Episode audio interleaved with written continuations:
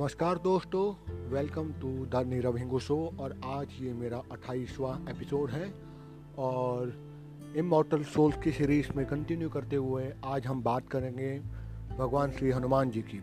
जी हाँ इनकी इंट्रोडक्शन देने के लिए कोई आवश्यकता है नहीं। चाहे हिंदू हो, मुसलमान हो, सिख हो, ईसाई हो, भारत क्षेत्र में ही नहीं बल्कि संपूर्ण विश्व में इनको हर कोई मानता है और इनकी पूजा उपासना प्रत्येक धर्म और वर्ण के व्यक्ति करते हैं।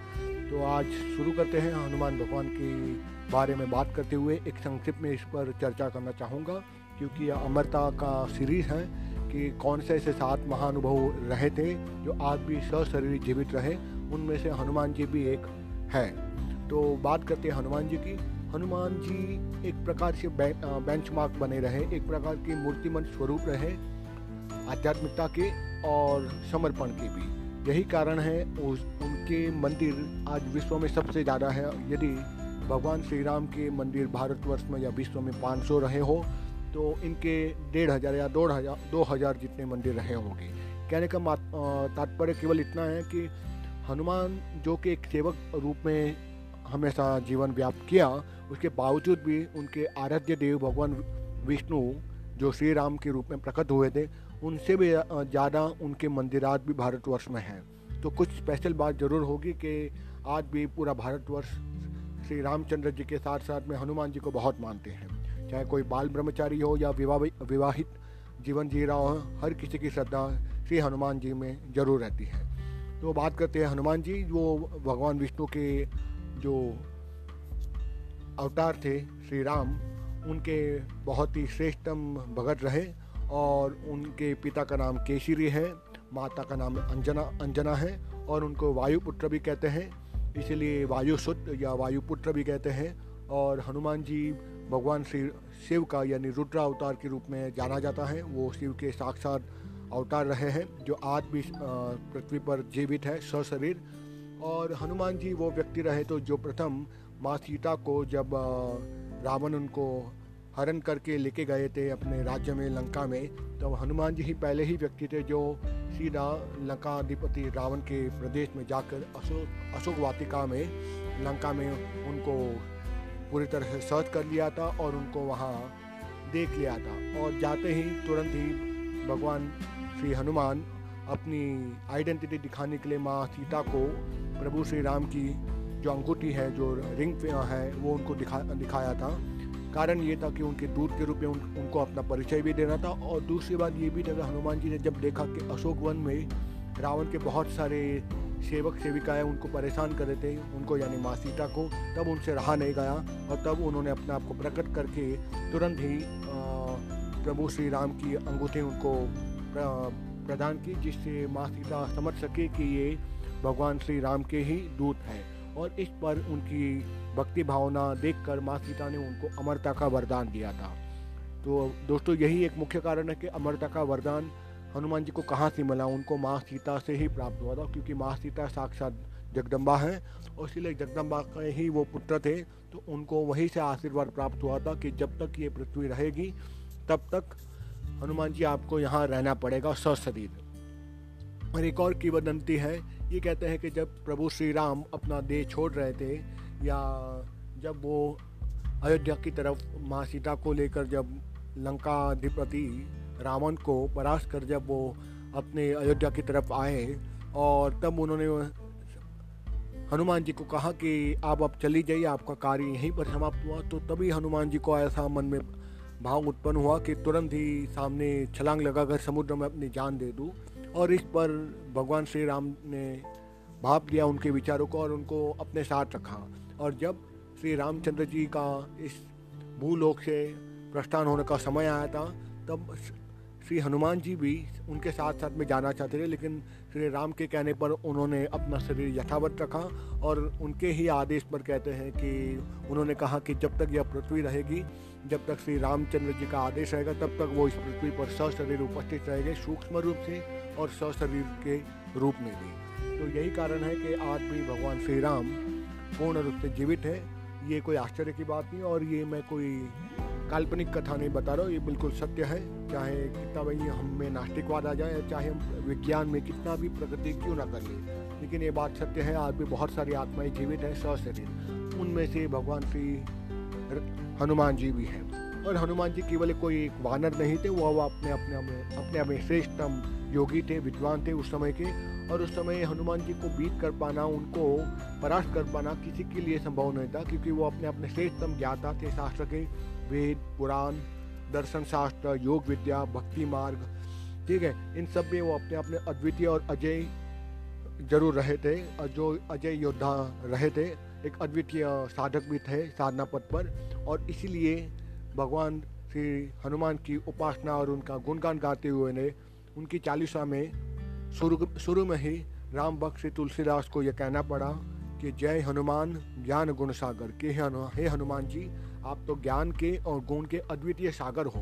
आपको जानना पहचाना हम लोगों के लिए बिल्कुल ही असंभव है। यदि आपको हनुमान जी के लिए, हनुमान जी को जानना हो तो केवल और केवल एक रास्ता है कि आपको हनुमान चालीसा पढ़नी होगी और उनके एक एक अक्षर को हृदयंगम करना चाहिए, जानना चाहिए, क्योंकि केवल हनुमान चालीसा पढ़ने से कुछ नहीं होता। यानी उनके एक एक अक्षर की हम व्याख्या करें तो बहुत लंबा चौड़ा ग्रंथ बन सकता है। जैसे बोलते हैं, जय हनुमान ज्ञान ज्ञान गुण सागर, जय कपीश तीनों लोग का उजागर। यानी हनुमान जी, आप ज्ञान गुण के अद्वितीय सागर हो, आपको जानना, आपके अंतर का ज्ञान को जानना हम लोगों के लिए असंभव है। जय कपीश तीनों लोग का उजार आप कपीश्वर हो आप कपीश के पुत्र हो, पवन के शुद्ध हो तो आपको जानना केवल इस लोक में ही नहीं, भूलोक में ही नहीं, सप्त लोक में, तीनों लोक में जानना बिल्कुल असंभव है। यानी if you start decoding Hanuman Chalisa then there is no way कि आप कितना उसको बारे में व्याख्या कर सको। पर वो तो वही कर सकता है जो सात्विक जीवन जीता हो, या इस जीवन जीने के लिए जो हामी हो और जो ब्रह्मचार्य पालन का पूर्ण पालन करता हो वही इन चीज़ों को जान सकता है, समझ सकता है। और हनुमान जी, जैसे मैंने बताया, वो ज्ञान के अद्वितीय सागर थे और उन्होंने संपूर्ण ज्ञान का मंथन करके उस ज्ञान की प्राप्ति की थी। अपने प्रथम गुरु के ज्ञान प्राप्त कर कर उनके प्रथम गुरु रहे भगवान सूर्य देव जो अग्नि के देवता माने गए हैं और उनसे उन्होंने नौ विद्या नौ विद्याओं का ज्ञान प्राप्त किया। कहते हैं कि जब भगवान सूर्य देव ने पहले पाँच विद्या की प्राप्ति कराई, अपने पुत्र समान, अपने शिष्य को, यानी श्री हनुमान जी को, उसके बाद उन्होंने सिखाना बंद कर दिया। उस पर हनुमान जी ने प्रश्न पूछा कि, गुरुदेव, आपने बाकी की चार विद्या मुझे क्यों नहीं सिखाई? इस पर सूर्यदेव ने कहा कि, बाकी की चार विद्या शास्त्र सम्मत है और ये उनको ही सिखाई जाती है जिनका विवाह संपन्न हुआ हो विवाह संस्कार संपन्न हुआ हो। आप तो अविवाहित तो आप ब्रह्मचारी हो तो आपको मैं ये बाकी की चार विद्या नहीं सिखा सकता। नौ में से पाँच विद्या तो आपको पारंगत करवा दिए हैं हनुमान, लेकिन चार विद्या सीखना आपके लिए असंभव है क्योंकि आप अविवाहित हैं। इस पर हनुमान जी काफ़ी उदास हो गए और कहते हैं कि उनकी उदासीनता देखकर उनके गुरु से रहा नहीं गया और उन्होंने कहा कि घबराओ नहीं हनुमान, एक काम करते हैं, आप मेरी पुत्री जो है, सुवर्चना, उनसे आप शादी कर लो, जिससे आपका विवाह संस्कार भी हो जाएगा और उसके पश्चात मैं आपको बाकी की चार विद्या में पारंगत करवा दूँगा। इस प्रकार गुरु के आदेश पर हनुमान जी ने सुवर्चना जी से विवाह संपन्न किया और बाद में वो बहुत ही उमदे ध्यान में समाधि अवस्था में चले गए और काफ़ी सालों तक ध्यान और तपस्या में लीन रहे। उसके पश्चात कहते हैं कि हनुमान जी ने अखंड ब्रह्मचर्य पालन का व्रत लिया और जो आज तक नियमित है और उसके पश्चात उनको बाकी की चार विद्याओं में पारंगत प्राप्त करवा लिया अपने गुरुदेव से, सूर्यदेव से। उसके पश्चात आगे की विद्याओं का उनको जो ज्ञान प्राप्त हुआ था, वो अपने दूसरे गुरु, श्री सौनक ऋषि जी से हुआ था। सौनक ऋषि अपने अपने बहुत ही अद्वितीय सिद्ध पुरुष थे उस जमाने के। और यही कारण था, इन दोनों महान श्रेष्ठ गुरुओं से ज्ञान प्राप्त करने के कारण ही उस सत्य युग के अंदर हनुमान जी को हराना किसी के लिए संभव था ही नहीं। यदि एक प्रकार से ये कोई अति शोक शक्ति मैं नहीं कर रहा, कोई एग्जिक्रेशन नहीं कर रहा अगर भगवान श्री राम को जीतना आता तो उनको पता था कि बिना हनुमान की मैं जीत ही नहीं सकता था ये युद्ध रावण के साथ। इसीलिए जो कि हनुमान इतने सक्षम थे कि वो अकेले ही संपूर्ण रावण रावण की विद्याओं को और उनकी लंका को ध्वस्त करके उनको पकड़ के ला सकते थे भगवान श्री राम के सामने। लेकिन विधि का विधान था कि यह कार्य होना चाहिए था भगवान श्री राम के कारण ही। इसीलिए राम ने ये सारा खेल खेला। खैर, बात करता हूँ कि दूसरे गुरु से सौनक ऋषि से उनको ज्ञान प्राप्त करना था, जिनके पास उस समय में केवल वही ऐसे ऋषि थे जिनके पास सोलह सिद्धियाँ थी। सोलह सिद्धियाँ बहुत अद्वितीय सिद्धि होती है जो बहुत ही उच्च स्तर पर जो योगी जब पहुँच जाता है, तभी उनको वो ज्ञान प्राप्त होती है। वो सोलह सिद्धियाँ कौन सी हैं? मैं उसके बारे में एक संक्षिप्त में केवल सोलह सिद्धियों का वर्णन कर लेता हूँ। उसके बारे में विवेचन मैं अगले पॉडकास्ट में कर लेता हूँ।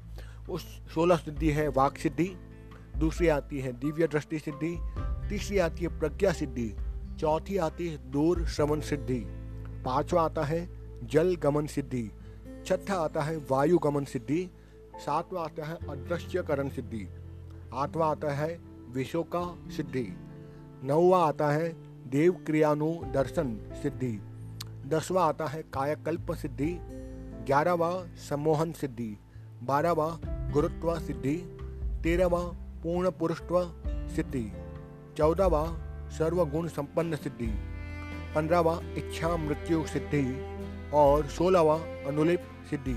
अनुलिप सिद्धि का अर्थ है भूख प्यास नहीं लगना।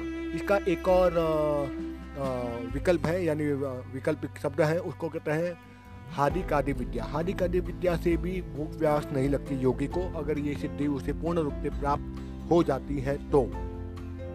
तो बात करते हैं कि हनुमान जी को बाकी की सोलह सिद्धियों का ज्ञान उनके गुरु सौनक ऋषि से भी हुआ था।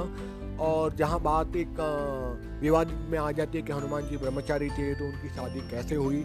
लेकिन आज भी उनकी नाम का एक मंदिर है, जितना मैं समझ पाता हूँ और समझ रहा हूँ कि एक ही मंदिर है जहाँ उनकी और उनकी पत्नी सुवचना जी, जो कि सूर्यदेव की पुत्री रही, उनका मंदिर है खमाम क्षेत्र के अंदर, जो कि आंध्र प्रदेश में आता है।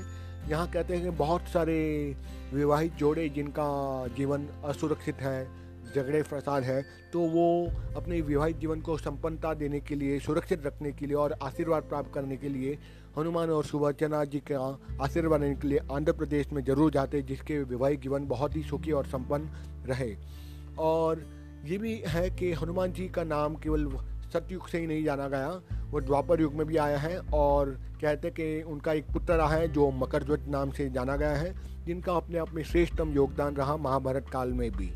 और इसीलिए आप जानते हो कि, कि जब अर्जुन का रथ पर सवार हो रहे थे उससे पहले कृष्ण के कहने पर ही अर्जुन को कहा गया कि आप इस पर हनुमान जी की स्थापना करो। और हनुमान जी का केवल चित्र ही नहीं उसमें हनुमान जी चित्र के साथ साथ में साक्षात रूप में वो ध्वजा के अंदर मौजूद थे और वो ध्वजा बाद में उस रथ के ऊपर लगाया गया था, क्योंकि हनुमान साक्षात शिव थे और जो अर्जुन थे, उनके मित्र अर्जुन को महाभारत काल से, महाभारत के महायुद्ध से पहले कृष्ण के कहने पर उनको पशुपात अस्त्र की साधना कराई थी भगवान शिव की और साथ साथ भगवान का जो शिव स्वरूप है, हनुमान की भी स्थापना ध्वज में कराई गई थी। और कहते हैं, आज भी हनुमान जी की उपासना से उनकी दर्शन हो सकते हैं और केवल उनके ही नहीं, बहुत सारे लोगों ने उनके दर्शन किए। जैसे तेरहवीं सदी के माधवाचार्य जी हो गए, सोलहवीं सदी के राघवेंद्र जी हो गए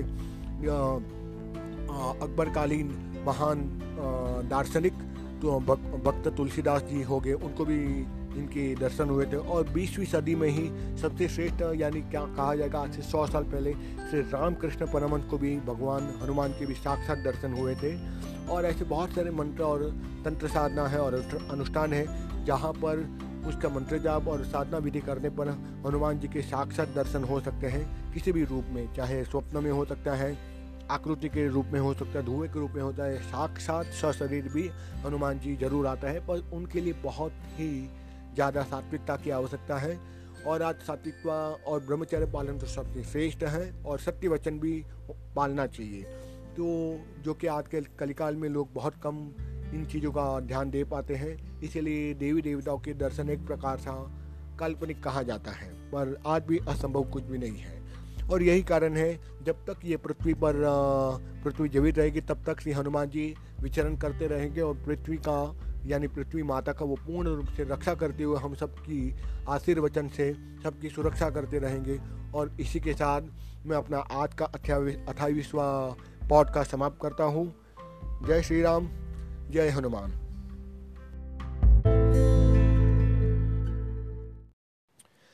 नमस्कार दोस्तों welcome to the Neerav Hingu show और मैं हूँ आपका होस्ट नीरव हिंगू हर बार की तरह एक और नए विषय पर आज हम बात करेंगे। पिछले एपिसोड में अट्ठाईसवें एपिसोड में मैंने बात की थी आ, उन महान हस्तियों के बारे में जो सौ शरीर जीवित हैं उन अजर अमर आत्माओं में हनुमान भगवान के बारे में। और उसमें मैंने कहा था कि मैं सोलह सिद्धियों के बारे में थोड़ा सा और संक्षेप में विवरण दूँगा अगले पॉडकास्ट में। तो आज मैं बात करूँगा उन सोलह सिद्धियों के बारे में जो केवल उस समय में और आज भी शायद ही कोई ऐसा योगी सन्यासी यति होगा जिसको ये सोलह सिद्धियाँ प्राप्त है। तो उन सोलह सिद्धियों प्राप्त में से मुझे और तो नहीं पता, लेकिन हनुमान जी आज भी ऐसे ही देवता हैं, ऐसे महापुरुष हैं जिनको सोलह सिद्धि प्राप्त थी उस समय और आज भी उनके अलावा शायद ही कोई होगा। तो बात करते हैं आज के उनतीसवें एपिसोड में कि सोलह सिद्धियाँ के बारे में, जो भगवान हनुमान को प्राप्त थी। पहली उन सोलह सिद्धियों में आती है वाक सिद्धि। ये वाक सिद्धि उसको कहते हैं कि आप जो भी वचन बोले, जो भी आप व्यवहार में बोले, जो भी आपको मुँह से शब्द निकले, वो बिल्कुल ही सत्य प्रामाणिक सिद्ध हो जाए। यानी यदि आपने गर्मी के मौसम में बोल दिया कि अभी बारिश होगी, बर्फ़ की बारिश होगी, चाहे वो बॉम्बे हो, कलकत्ता हो, दिल्ली हो जहाँ पर बर्फ़ की बारिश होना असंभव सी बात है।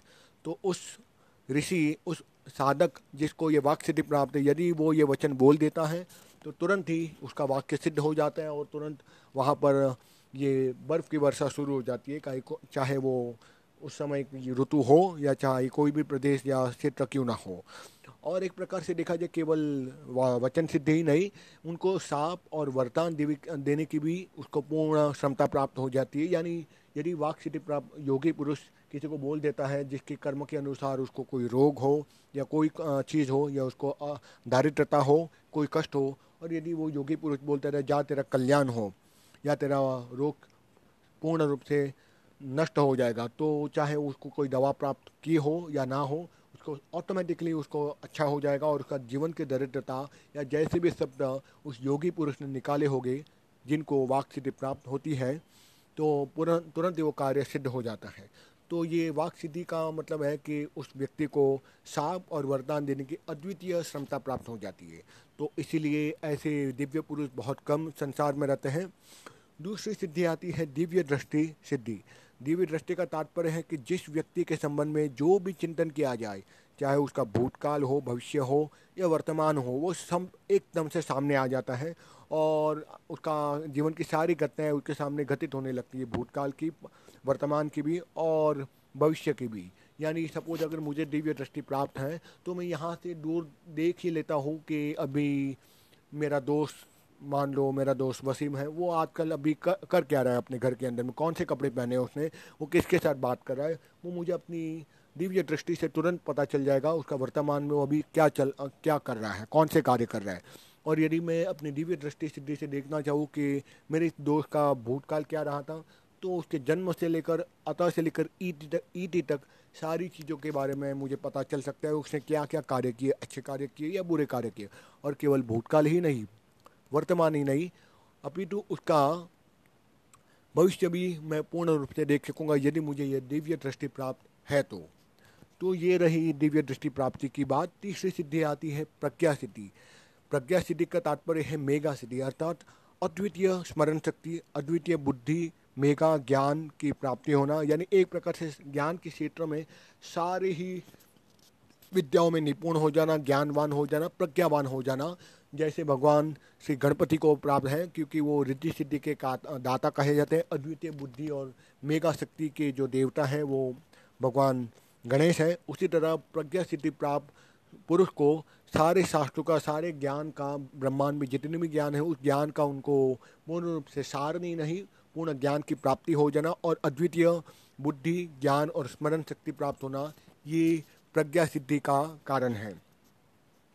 चौथा जो सिद्धि आती है वो है दूर श्रवण सिद्धि। इसका तात्पर्य है कि हम दूर बहते ही किसी के भी भूतकाल की घटना को देख लेना, उसके और वार्तालाप के द्वारा उसको सुन लेना और उसकी सुनने की शक्ति यानी उसके कानों में पूर्ण रूप से उसकी वर्तमान और भूतकाल की घटनाओं के बारे में विवरण सुन लेना। इसको कहते हैं दूर श्रवण सिद्धि। यानी अगर मैं अभी देखूँ कि अमेरिका में मेरा बड़ा भाई क्या कर रहा है, ठीक है, या ऑस्ट्रेलिया में मेरा भाई जो बैठा हुआ है, वो क्या कर रहा है, उसकी क्या हलचल है? तो अगर मुझे दूर श्रवण सिद्धि प्राप्त हो तो मैं पूर्ण रूप से उसकी बातों को सुन सकता हूँ, वो क्या कर रहा है। और यदि उसको भी सिद्धि प्राप्त हो तो हम लोग वार्तालाप कर सकते हैं, जैसे हम मोबाइल पे बात करते हो। ठीक वैसे ही। पहले के ज़माने में गुरु शिष्य को ये दूर श्रवण सिद्धि थी तो वो ही एक प्रकार की टेलीपैथी करके अपने आप को इन सिद्धि के द्वारा वो वार्तालाप करते थे, चाहे कितना भी डिस्टेंट हो। करोड़ों करोड़ माइल का डिस्टेंस हो। इसी सिद्धि के द्वारा वो वार्तालाप भी करते थे और किसी के भी जीवन की घटना को पूर्ण रूप से सुन सकते थे। पांचवी सिद्धि आती है जल गमन सिद्धि। यह सिद्धि का मतलब है कि योगी जिसको ये सिद्धि प्राप्त है, वो जल पर पूर्ण रूप से चल कर पार कर सकता है। जल को, यानी जल समुद्र को, नदी को या तालाब को, उसके ऊपर ठीक उसी तरह से चल सकता है जिस तरह से एक सामान्य मनुष्य पृथ्वी के ऊपर चलता है। और ये विचरण करने की जो कला है वो केवल जल गमन सिद्धि से ही प्राप्त होती है। बड़ी कठिन होती है इतना आसान नहीं है। छठी जो सिद्धि आती वो है वायु गमन सिद्धि।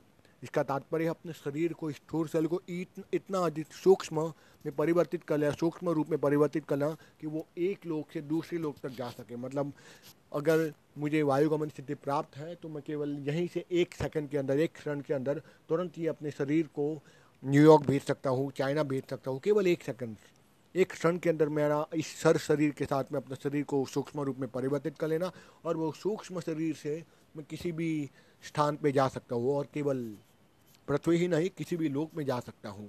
और ये जो सिद्धि है, उसको कहते हैं वायुगमन सिद्धि, यानी एक स्थान से दूसरे स्थान पर बिल्कुल सहज रूप में चले जाना, उसको वायुगमन सिद्धि कहते हैं। सातवीं जो सिद्धि आती है, उसको कहते हैं अदृष्टिकरण सिद्धि।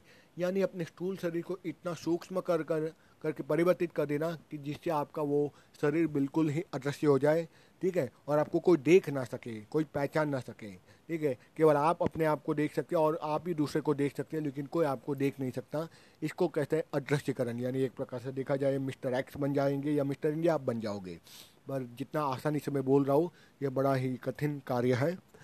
आठवीं जो सिद्धि आती है, उसको कहते हैं विशोका सिद्धि।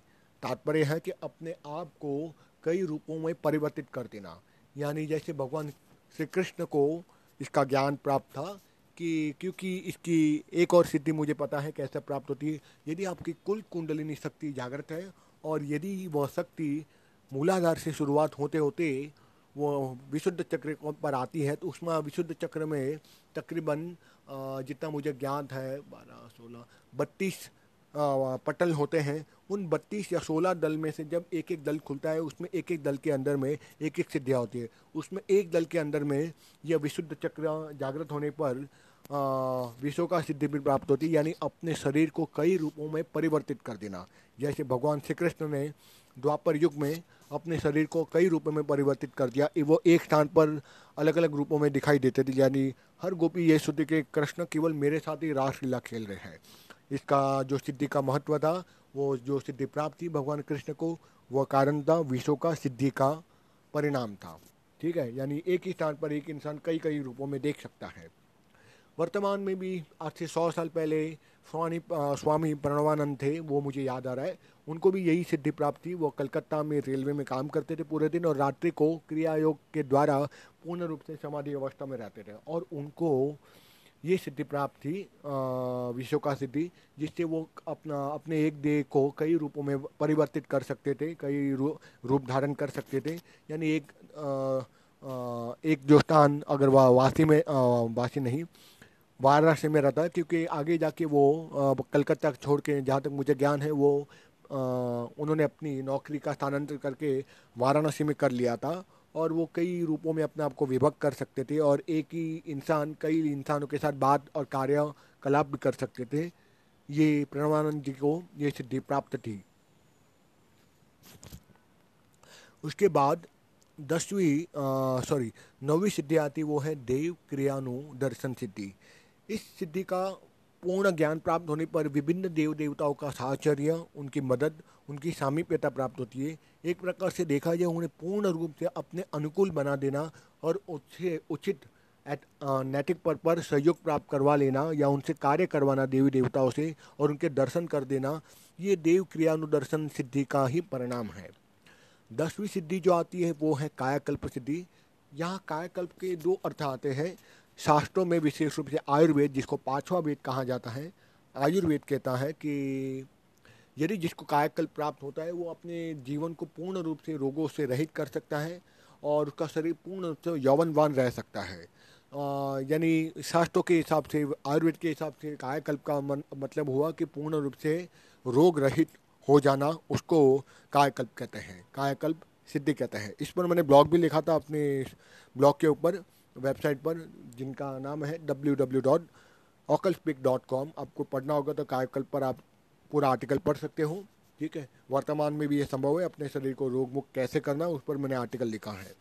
तो बात करता हूँ कायाकल्प की, ये सिद्धि के बारे में, जो आयुर्वेद तो कहता है रोग मुक्त होना, लेकिन शास्त्रों के हिसाब से कायाकल्प सिद्धि में यानी अपना शरीर रोग मुक्त भी कर देना और पूर्ण रूप से यौवन प्राप्त कर लेना। यानी अगर आप सौ साल की उम्र आपने कायाकल्प सिद्धि प्राप्त कर ली हो तो आपका शरीर बिल्कुल एक बीस चौबीस साल के युवक जैसा दिखाई देगा। जो कि आप सौ साल के हो सकते हो, लेकिन शरीर पूर्ण रूप से बाईस या चौबीस साल के दिखाई दे सकता है। और उसी प्रकार से जोश, उत्साह रहेगा जो एक बाईस, चौबीस साल के यौवन के अंदर रहता है। ग्यारहवीं सिद्धि आती है सोमन सिद्धि।